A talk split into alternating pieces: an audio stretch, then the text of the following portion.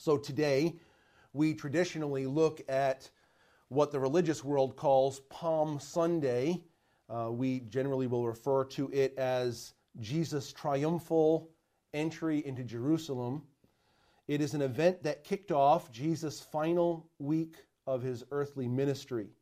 And I want to read to you from John's account of this, John chapter 12, if you want to join me there. John chapter 12. We're going to start reading in verse 12. and We'll read down through verse 19. We'll make a couple of observations, and then we'll move forward with our time together. John 12, beginning in verse 12. The next day, the large crowd that had come to the feast heard that Jesus was coming to Jerusalem. So they took branches of palm trees and went out to meet him, crying out, Hosanna! Blessed is he who comes in the name of the Lord, even the King of Israel. And Jesus found a young donkey and sat on it, just as it is written Fear not, daughter of Zion, behold, your king is coming, sitting on a donkey's colt. His disciples did not understand these things at first, but when Jesus was glorified, then they remembered that these things had been written about him and had been done to him. The crowd that had been with him when he was when he called Lazarus out of the tomb and raised him from the dead continued to bear witness. The reason why the crowd went to meet him was that they heard that he had done this sign. So the Pharisees said to one another, You see that you are gaining nothing. Look, the whole world has gone after him.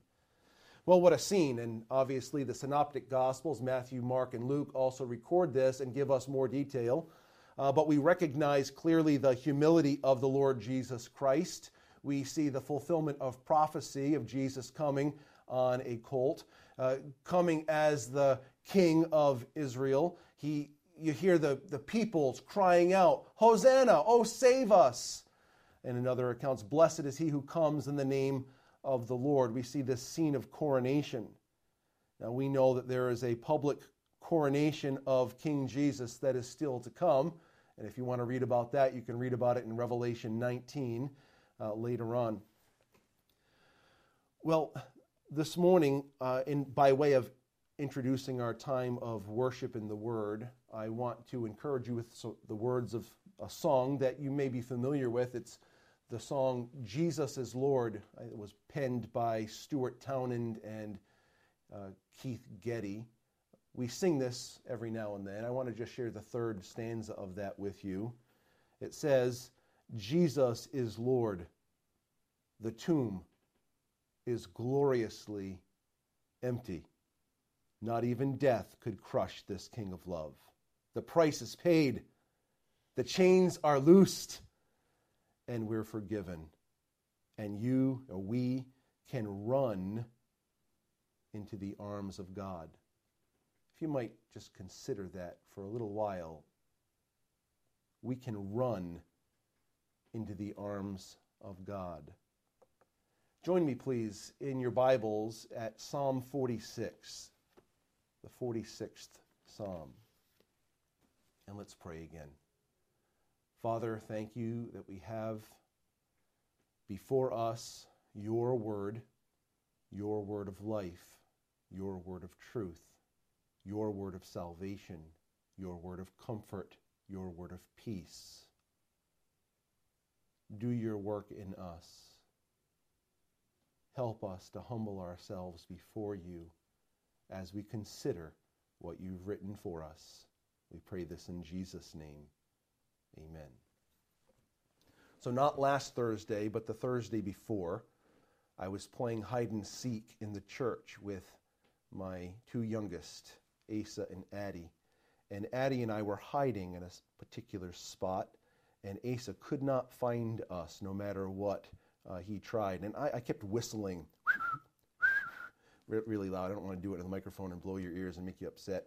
Uh, but I, I, whistled really loud to, to, draw his attention, but he couldn't find us no matter what he did, and he finally gave up. So we left our hiding spot and found him, and he kept asking, Where, where, where's, where were you hiding? Where, where was it? And I said, I can't, I can't tell you that because next time we play, we're going to have you find it again have you look for it again.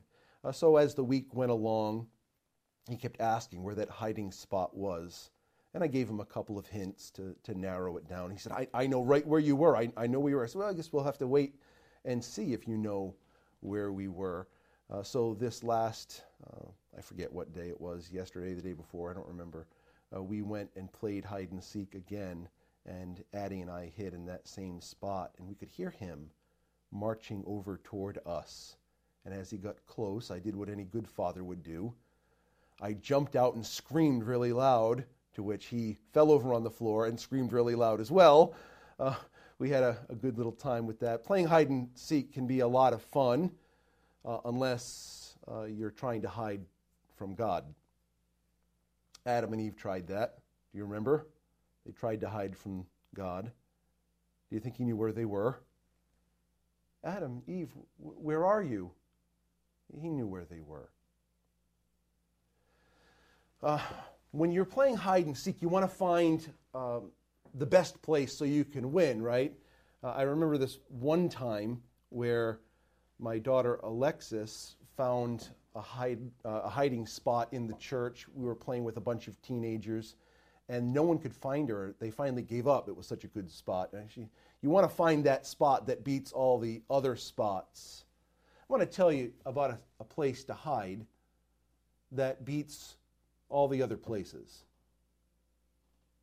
Listen to what God's word says in Psalm 32, verses 6 and 7.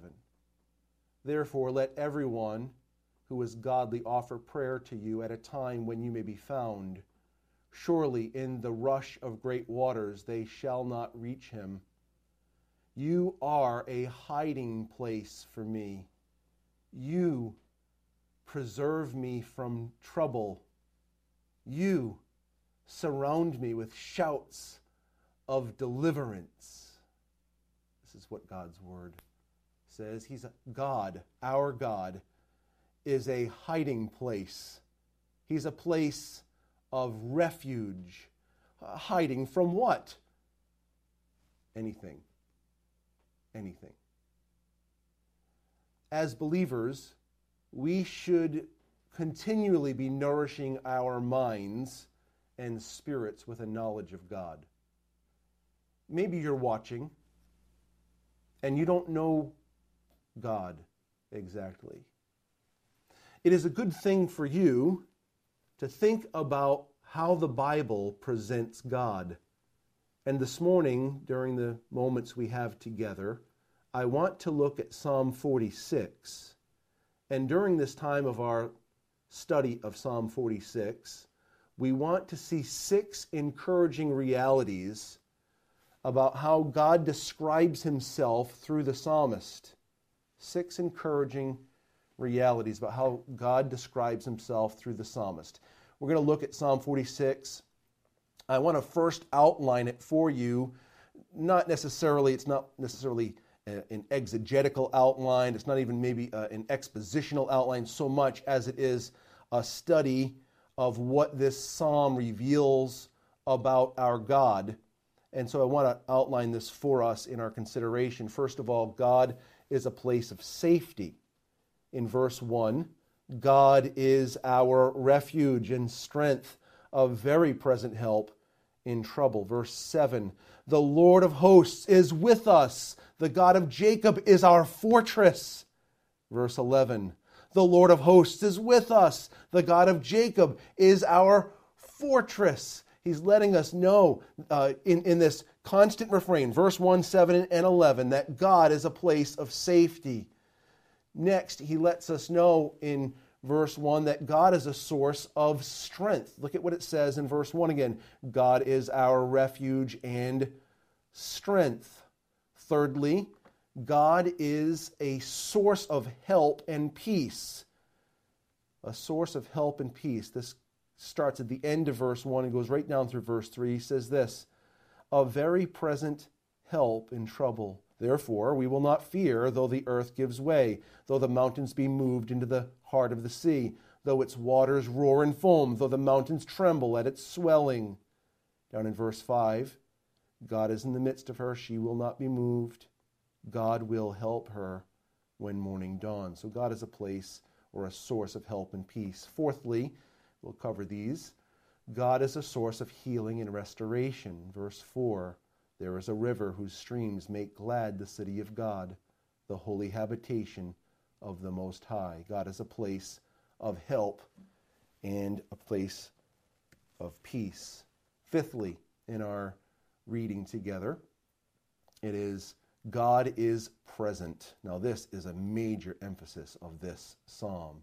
In verse 1, which we read, God is our refuge and strength, a very present help in trouble. Verse 5, God is in the midst of her. Verse 7, the Lord of hosts is with us. Verse 11, the Lord of hosts is with us, so God is present. And then finally, we'll look at the fact that God is active. In verses 4 through 6, we see some of the activity of God. We mentioned already in verse 4 his healing and restoration. There is a river whose streams make glad the city of God, the he- holy habitation of the Most High. God is in her midst. She shall not be moved. God will help her when morning dawns. The na- nations rage and the kingdoms totter. He utters his voice. The earth melts. So God is active. Then in verses 8 and 9, we see it again. Come, behold the works of the Lord, how he has brought desolations on the earth. He makes wars cease to the end of the earth. He breaks the bow and he shatters the spear. He burns the chariots with fire.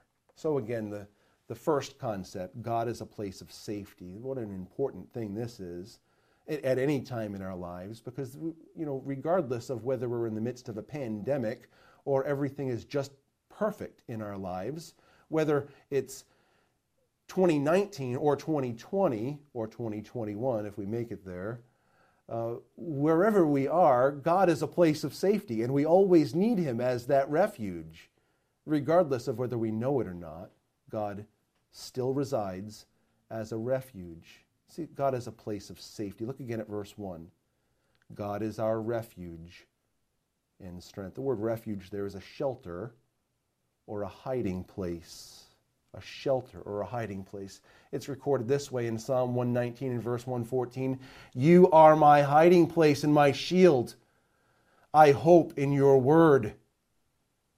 In Proverbs 14 and verse 26, God's word says this In the fear of the Lord, one has strong confidence, and his children will have a refuge.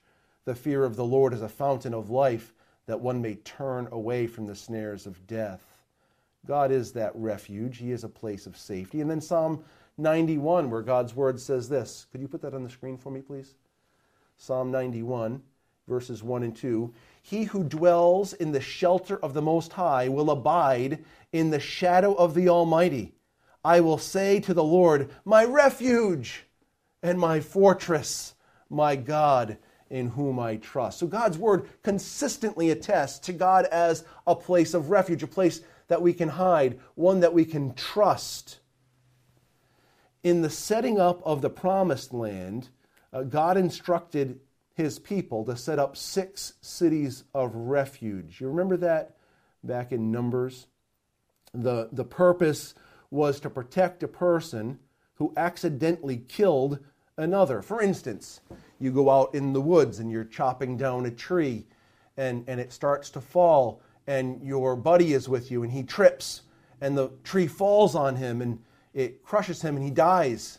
Uh, the, to prevent yourself from being a casualty of family justice, um, because the family could appoint an avenger of blood, you would run from that place straight to a city of refuge. When you got to the city of refuge, you, you checked yourself in, and the avenger of blood from that family could not kill you there would be a, a, a trial to determine whether you were guilty or innocent, whether it was an accident or on purpose.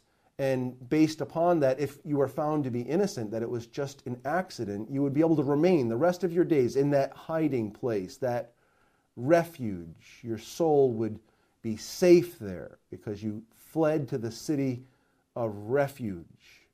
As long as you remain in that refuge, you're safe. My friend, we'll talk more about this toward the end of our time this morning. My friend, it is always it is always safe to run toward God. It is always safe to run toward God. He is always a safe place when you're running to Him. That is not the same thing as when you're running from Him. Different altogether. Run to God. He is a place of safety. Secondly, we recognize in this psalm that God is a source of strength. God is a source of strength. Look again at verse 1. God is our refuge and strength. In Psalm 38, we see a little bit more about this. If you turn there with me, Psalm 38, verses 19 and following. Psalm 38, beginning in verse 19, God's word says this But my foes are vigorous, they are mighty, and many are those who hate me wrongfully. Those who render me evil for good accuse me because I follow after good. Do not forsake me, O Lord. O my God, be not far from me. Make haste to help me, O Lord, my salvation. God is a source of help, He's a source of strength, He's a source of aid. Look at Psalm 40, just the next chapter over, the next uh, two Psalms over. Psalm 40 and verse 17. The psalmist, David, cries out at the end of that psalm As for me, I am poor and needy, but the Lord takes thought for me. You are my help and my deliverer. Do not delay, O oh my God. Uh, so I guess this requires some thought, right? What, what does God help us with? What is God willing to help you and me with? You know, we have multiple adversaries now, when I use this term, in, in some sense, some of these aren't necessarily decidedly and determinedly adversaries, but the world in general around us views life through its own lens.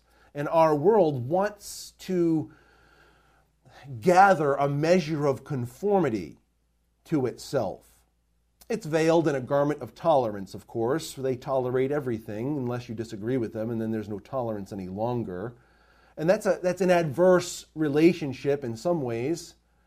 But if you have a view different from the world, you're castigated as ignorant, dumb, or a freak. And so the world, in, in a sense, can, can be adverse toward us in our perspective, and God is a, a help to us.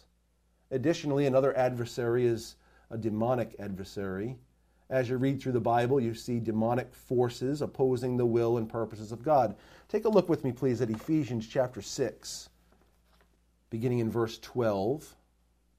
God's word says, For we do not wrestle against flesh and blood, but against rulers, against the authorities, against the cosmic powers, against this present darkness against the spiritual forces of evil in the heavenly places. Down in verse 16, he continues In all circumstances, take up the shield of faith with which you can extinguish all the flaming darts of the evil one. And so we see there's some, some kind of a wrestling thing going on. There's some kind of a battle going on. It's not with flesh and blood, it's against principalities and powers, etc. And then it talks about the fiery darts of the wicked one. Uh, he's what is he trying to do? What are some of those darts that are shot our way? I'd say that there's a, an innumerable list, but for starters, fear, anxiety, frustration, discouragement, discontentment. The list is long. What does God tell us to do against these attacks? What does He tell us to do with these attacks that come against us? Well, look back in the text in Ephesians 6. Ephesians 6 now in verse 10. Finally, be strong in the Lord. Be strong in the Lord and in the strength of His might. Put on the whole armor of God that you may be able to stand against the schemes of the devil. Look down at verse 13. Therefore, take up the whole armor of God, that you may be able to withstand in the evil day. and having done all, to stand firm. Put on God's armor. Allow God's strength to be for you, used on your side. God will fight for you. This is the concept. God will fight for you. So the world might come against us, and uh, satanic forces or demonic forces might come against us. But God says, I will fight for you. Put on my armor. My armor. I will protect you with my armor. Of course, we know the different pieces of that armament. The Lord is our refuge and our strength. God has provided us with His strength to fight off the external attacks against our faith. There's another adversary, and it's far more difficult. Everyone wants to point to the world as their biggest problem or Satan as their biggest problem. But there's another adversary, and it's the hardest of all. It's called you. It's ourselves. I am my own worst enemy. My biggest problems come from within me, and I can't run from myself. Can you run from yourself? You've probably tried. Run to some substance, run to some activity, trying to forget who you are and what's creeping you out and what is haunting you. God is a refuge for you, even from you, and God is a strength for you. He will fight for you, even against you. I have my own way of thinking through circumstances, of course. The Bible, in numerous places, warns believers like you and me not to deceive ourselves. Not to deceive ourselves. We are good at masking our own intentions. In order to ward off my own destructive, deceitful tendencies, I need to learn how to surrender my will to God. Uh, this is why in Ephesians chapter 4, Paul tells the Ephesians to put off the old man the way he records it in Colossians chapter 3 is to put to death the deeds of your body. In Galatians 2, uh, Paul speaks about this spiritual reality of having been crucified with Christ. Nevertheless, I live, yet not I, but Christ lives in me. In order to put off our own sinful resources, we need the power of the Holy Spirit to come to our aid. Listen to these words of Romans chapter 8 and verse 13, such important verses of Scripture. Romans 8 13. For if you live according to the flesh, your own way, you will die. But if by the Spirit, the Holy Spirit, you put to death the deeds of the body, your own natural inclinations, you will live. So, the difference between fighting our own tendencies with our own power and fighting our own tendencies with the power of God, the, the difference is night and day. The difference is natural over against supernatural. The difference is my frail weakness over against God's unlimited power. We're in desperate need of God's help. We cannot accept our own natural responses to life but rather we need to seek God's help for supernatural responses. Oh, and well, what will that look like? Another text of Scripture that you're so familiar with that we refer to regularly. In Galatians chapter 5, in verses 22 and 23, God's word says this But the fruit of the Spirit is love, joy, peace, patience, kindness, goodness, faithfulness, gentleness, self control against such things there is no law. So God has told us that He is a place of safety. God has told us, secondly, that He is a place of strength. Head back to Psalm 46. We want to see this third one. God is a source of help and peace. God is a source of help and peace. Look at Psalm 46 again, beginning in verse 1. God is our refuge and strength. You have that memorized by now. A very present what? A very present what? Help. He's a very present help. When? In trouble. He's a very present help in trouble. And then he goes on and he gives an illustration of this. And it's cataclysmic in nature. Look at what it says in verses 2 and 3. Therefore, we will not fear, because God is a very present help in trouble, we will not fear though the earth gives way, though the mountains be moved into the heart of the sea, though its wa- waves roar and foam, though the mountains tremble at its swelling. You know, friends, it's all well and good, it's all fine and good to talk about having God's peace from the comfort of my office. It is comfortable in here. I love this place. I have my computer, I have my Bible, I have my books, I have a beautiful, wonderful desk provided to me from someone that loved me. I have a comfortable chair. I have, you know, every all of the creature comforts that I need in my office. Very, very easy to be at peace here. To, to be in our homes with, with our uh, stocks filled with uh, goods, whether it be paper goods, food stuffs, and people.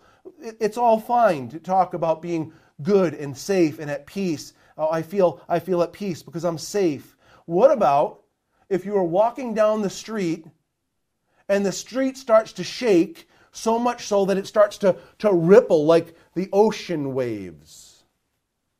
What if, uh, like you're Pierce Brosnan and you're running from Dante's Peak and there's a, a, a volcanic ash cloud coming after you?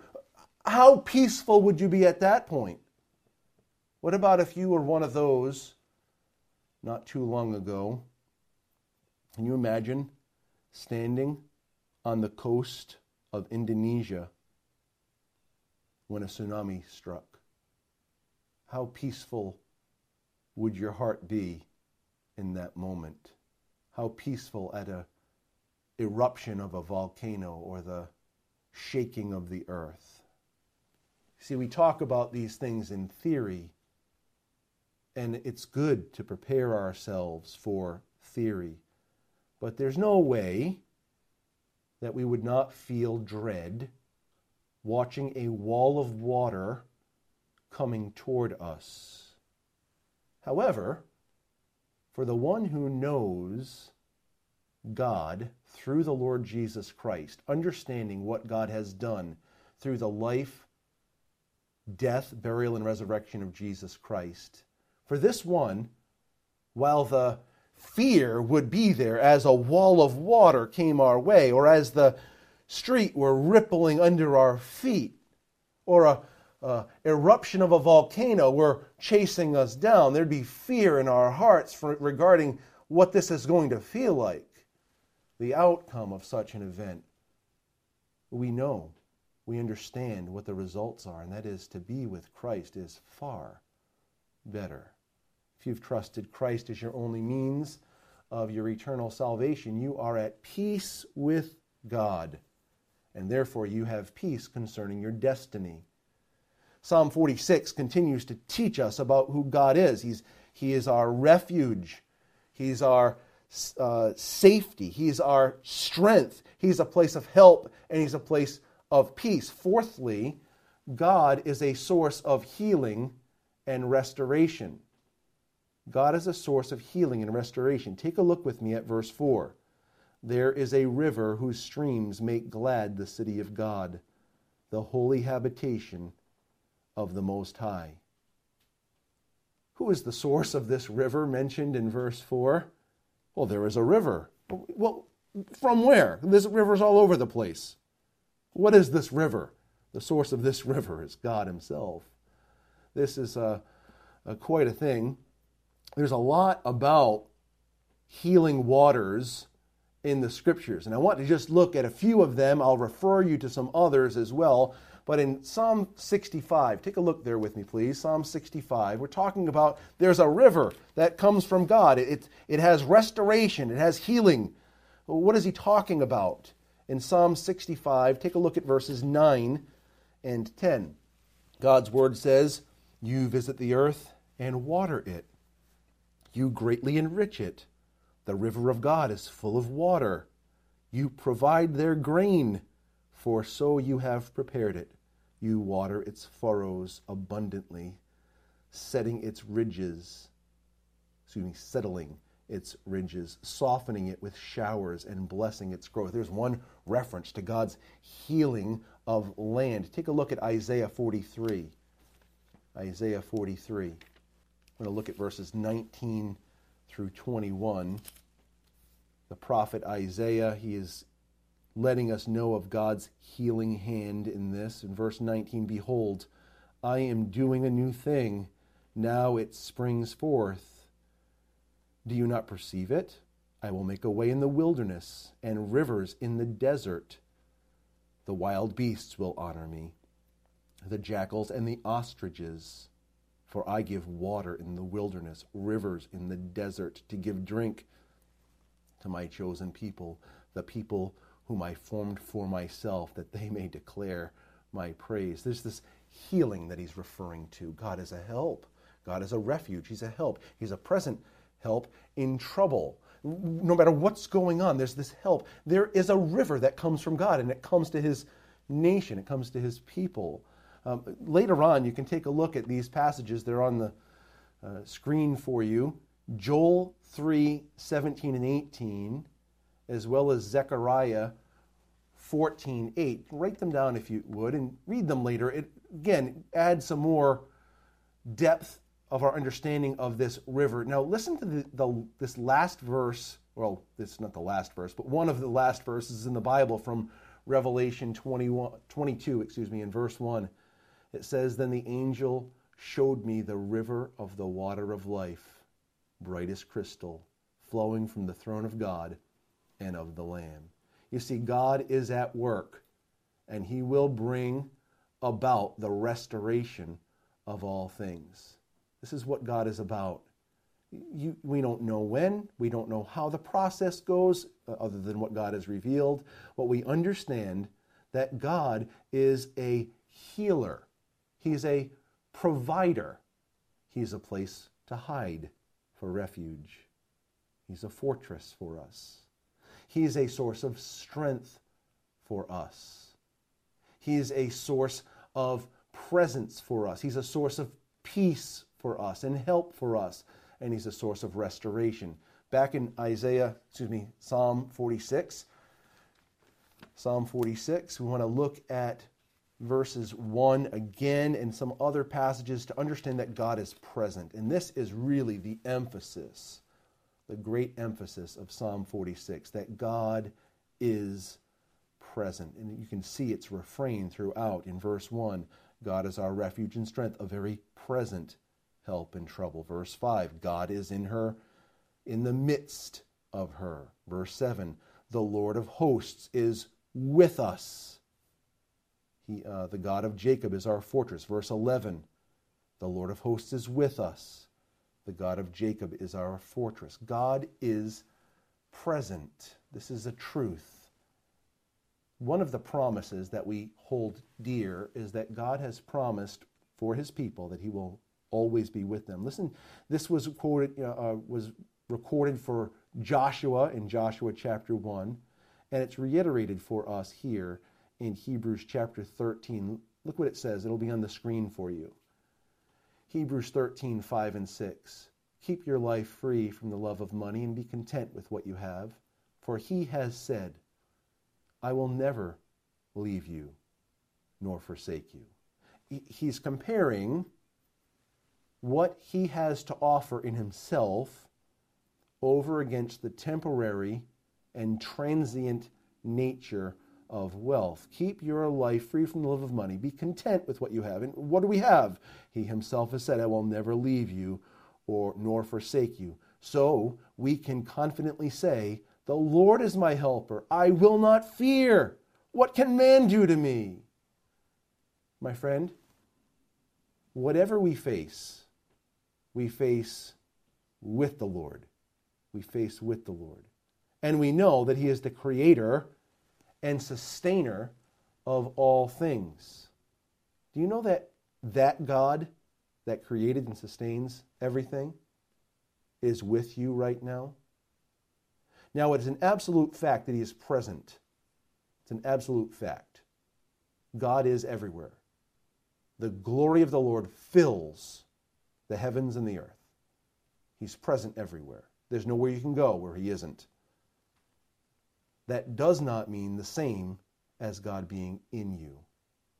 God dwelling in you. This is a unique privilege and blessing of those that know God through Jesus Christ as Lord and Savior. To those whom who have trusted Jesus Christ as their Savior, the Spirit of God dwells within us no matter what we face, not only is God with us, He is in us. Are you alone? Are you in the hospital without family? Are you on the mission field without your loved ones? These are difficult things. There's a reason why God, over and over through the scriptures, tells us not to fear, because he knows we will. There's no, there's no shame in fear unless we don't, in the light of that fear, turn to the one who provides refuge and strength and help and healing. When we don't turn to the one who is present, that's when there's a problem. God knows and he is near. Listen to this passage of scripture and it's it's such an encouragement. I hope you'll be encouraged by it. Psalm 34:18. The Lord is near to the brokenhearted and saves the crushed in spirit. The Lord is near to the brokenhearted and saves the crushed in spirit. I'm so thankful for that. Now, in addition to God being present, a source of healing and restoration, a source of help and peace, a source of strength, and being a place of safety. In addition to these things, God is active. God is active. And this is a clear teaching from this psalm. Look at verse 4, please. There is a river whose streams make glad the city of God, the holy habitation of the Most High. God is in the midst of her. She shall not be moved. God will help her. There's some activity of God. When morning dawns, the nations rage and the kingdoms totter. He utters, there's an activity of God. He utters his voice. What happens at that? The earth melts. Verse 8 Come Behold the works of the Lord, how he has brought desolations on the earth. He makes wars cease to the end of the earth. He breaks the bow and scatters the spear. He burns the chariots with fire. There's a lot that could be said here, but what I want us to notice is this. When you get to verse 8, you find the first command of this psalm. And what is it? Is it be at peace? Is it fear not? Is it stand up and be strong? No. None of this. When you come to the first command of this psalm, God says, Come. Come. And it's paired up with this Behold. You come and you behold. Behold what? Yourself? No. The world around you? No. Come and behold the works of God. Come and behold the works of the Lord. It's a very interesting word that he uses here. This word works is only used three times, three times in the Hebrew Bible, which I was really surprised at. It's used here in Psalm 46. It's also used in Psalm 66 and verse 5. Look at this with me. Come and see what God has done. He is awesome in his deeds toward the children of man. And then it's recorded for us again in Proverbs 8 and verse 22. The Lord possessed me at the beginning of his work, the first of his acts of old. Come, come and behold. The Lord is at work. The Lord is doing things. The Lord, your God, He's capable. He's capable. My friend, I, I, don't know. I don't know if you're fearful. I don't know if you're anxious. I don't know what is going on. You're on the other side of a lens. I don't know. But what I can tell you is God beckons you to come. Come and look. Look and see who I am. Come and look. See who what I have done. See, God does mighty deeds.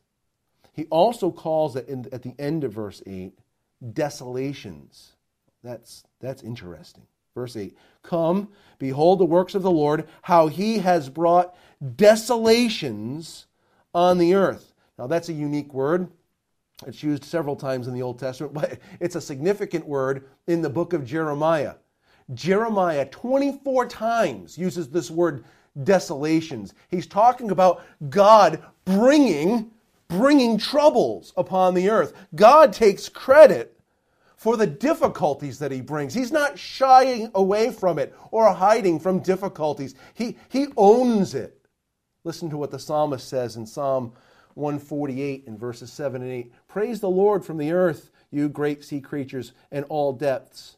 Fire and hail, snow and mist, stormy wind. What does it say? Say it with me. I know where you are. You can say it. Ready? Fulfilling his word.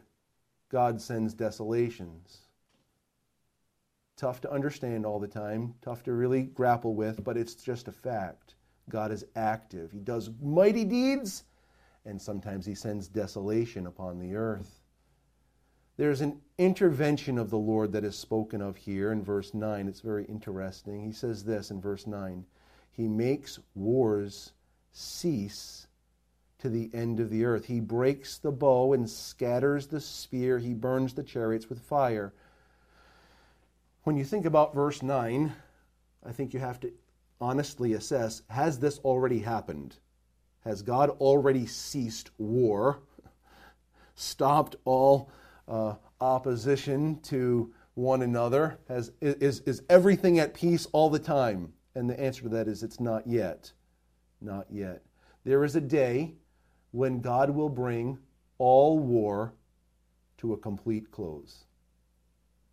All conflict will be done. It will be a day when He rules visibly and thoroughly. That day is coming. This leads us to a second set of commands. So the first set of commands come, come, come, behold. Behold the works of God, behold the desolations of God, behold the interventions of God. Come and behold. And there's a second set of commands. Of course, he's going to tell us to do something really hard now. Well, maybe it is a little hard, but not as hard, not hard the way that you might think. Verse 10 Be still. Be still and know that I am God. I will be exalted among the nations. I will be exalted in the earth. He didn't say, be still and know and exalt. I think that's implied. He says, be still and know, and whether you do it or not, I will be exalted.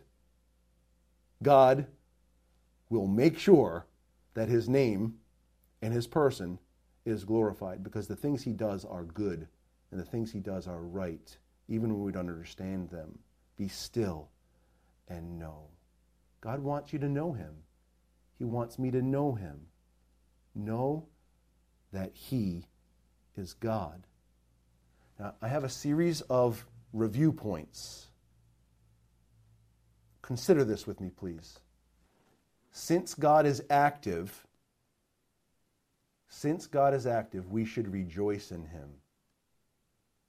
Since God is present, we should rest in him. Since God is healing and restoring, we should watch him work. Since God is our source of help, we should ask him since God is our strength, we should yield to Him. Since God is our source of refuge, we should run to Him. This psalm makes this unmistakable. God is present. God is with us. God is for us. Let's look at it again. Psalm 46, verse 1 God is our refuge and strength, a very present help in trouble. Verse 7 The Lord of hosts is with us. The God of Jacob is our fortress. Verse 11 The Lord of hosts is with us. The God of Jacob is our fortress. He wants us to know that He is present, that He is with us, and that He is for us. And my friend, the most glorious way that God has demonstrated that He is for us is through sending His Son, Jesus Christ. Take a look with me at Romans chapter 8. Romans chapter 8. This will be our last passage of Scripture for this morning. Romans chapter 8. Jesus lived for us. Jesus died for us as a once for all, sin removing sacrifice for our sin, and Jesus was raised for us. Romans chapter 8, verses 31 and following. Look at this. Romans 8:31. What then shall we say to these things? If God is for us, who can be against us? He who did not spare his own son, but gave him up for us all, how will he not also with him graciously give us all things? Who shall bring any charge against God's elect? It is God who justifies. Who is to condemn? Christ Jesus is the one who died. More than that, who was raised, who was at the right hand of God, who indeed is interceding for us. There is no more glorious way for God to demonstrate that He is for us than sending His Son, Jesus Christ, to live for us, to die for us, and to be raised for us. Remember, we talked about the cities of refuge? Remember, there was an avenger of blood? You killed my son. I want justice. But you ran to the city of refuge. Your case was heard. It was clearly an accident. You are safe.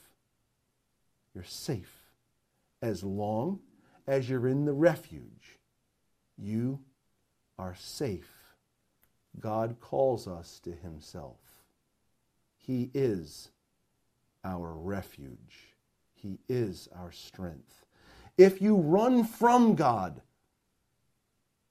my friend, if you run from God, you are not safe. However, if you run to God, there is no safer place to be. Have you run to God? Have you gone to Him as a refuge, a place where you can hide yourself, a place of safety, a fortress for yourself, a place of strength, a place of help where God is present and healing and active? Have you gone, gone to Him? If you would like to talk more about what it means to run to God, send me an email. Send me an email to rcclark2 at me.com. Send me an email there. I'd love to show you, talk to you through email, and even set up a, uh, a phone conversation or a video call where I can explain to you from God's Word as clearly as I can how God is a place of peace and safety when we go to Him through His Son, Jesus Christ, who laid down His life in my place as a once for all sacrifice for my sin, that I might have forgiveness and I might have his righteousness granted to me and I might have eternal life with God. Send me an email if you would like to talk more about this. Let's pray together. Father, thank you. Thank you that we can study your word together. It feels so different being apart. But you've given us this privilege and you've given us this time, and it's not an accident. Help us to rest in you. Help us to trust you during this time, to, to not pine for what we can't have, but to glory in what you give us. Help us to be a source of encouragement and strength to one another. Help us to bear one another's burdens and so fulfill the law of Christ. Help us to run to you, to recognize that you're present with us at every moment, that you're giving us what we need. Father, I pray for anyone listening, watching today that doesn't know the Lord Jesus, that has not run to you for safety through Jesus. I pray, Father, that even today you might open their eyes, give them a hunger and thirst to know the salvation that you provide. And dear Father, help them to call upon the name of the Lord, the Lord Jesus Christ, and save them. We pray this in Jesus' name. Amen. My friends, my brothers and sisters, I want you to know uh, God loves you, uh, but more specifically, um, for those brothers and sisters in Jesus Christ, particularly those that I know, I want you to know I love you, that I'm praying for you. I know you're praying for me, and I know you're praying for one another. Be content by God's grace in the state in which He's placed you. I'm praying for you. God bless you.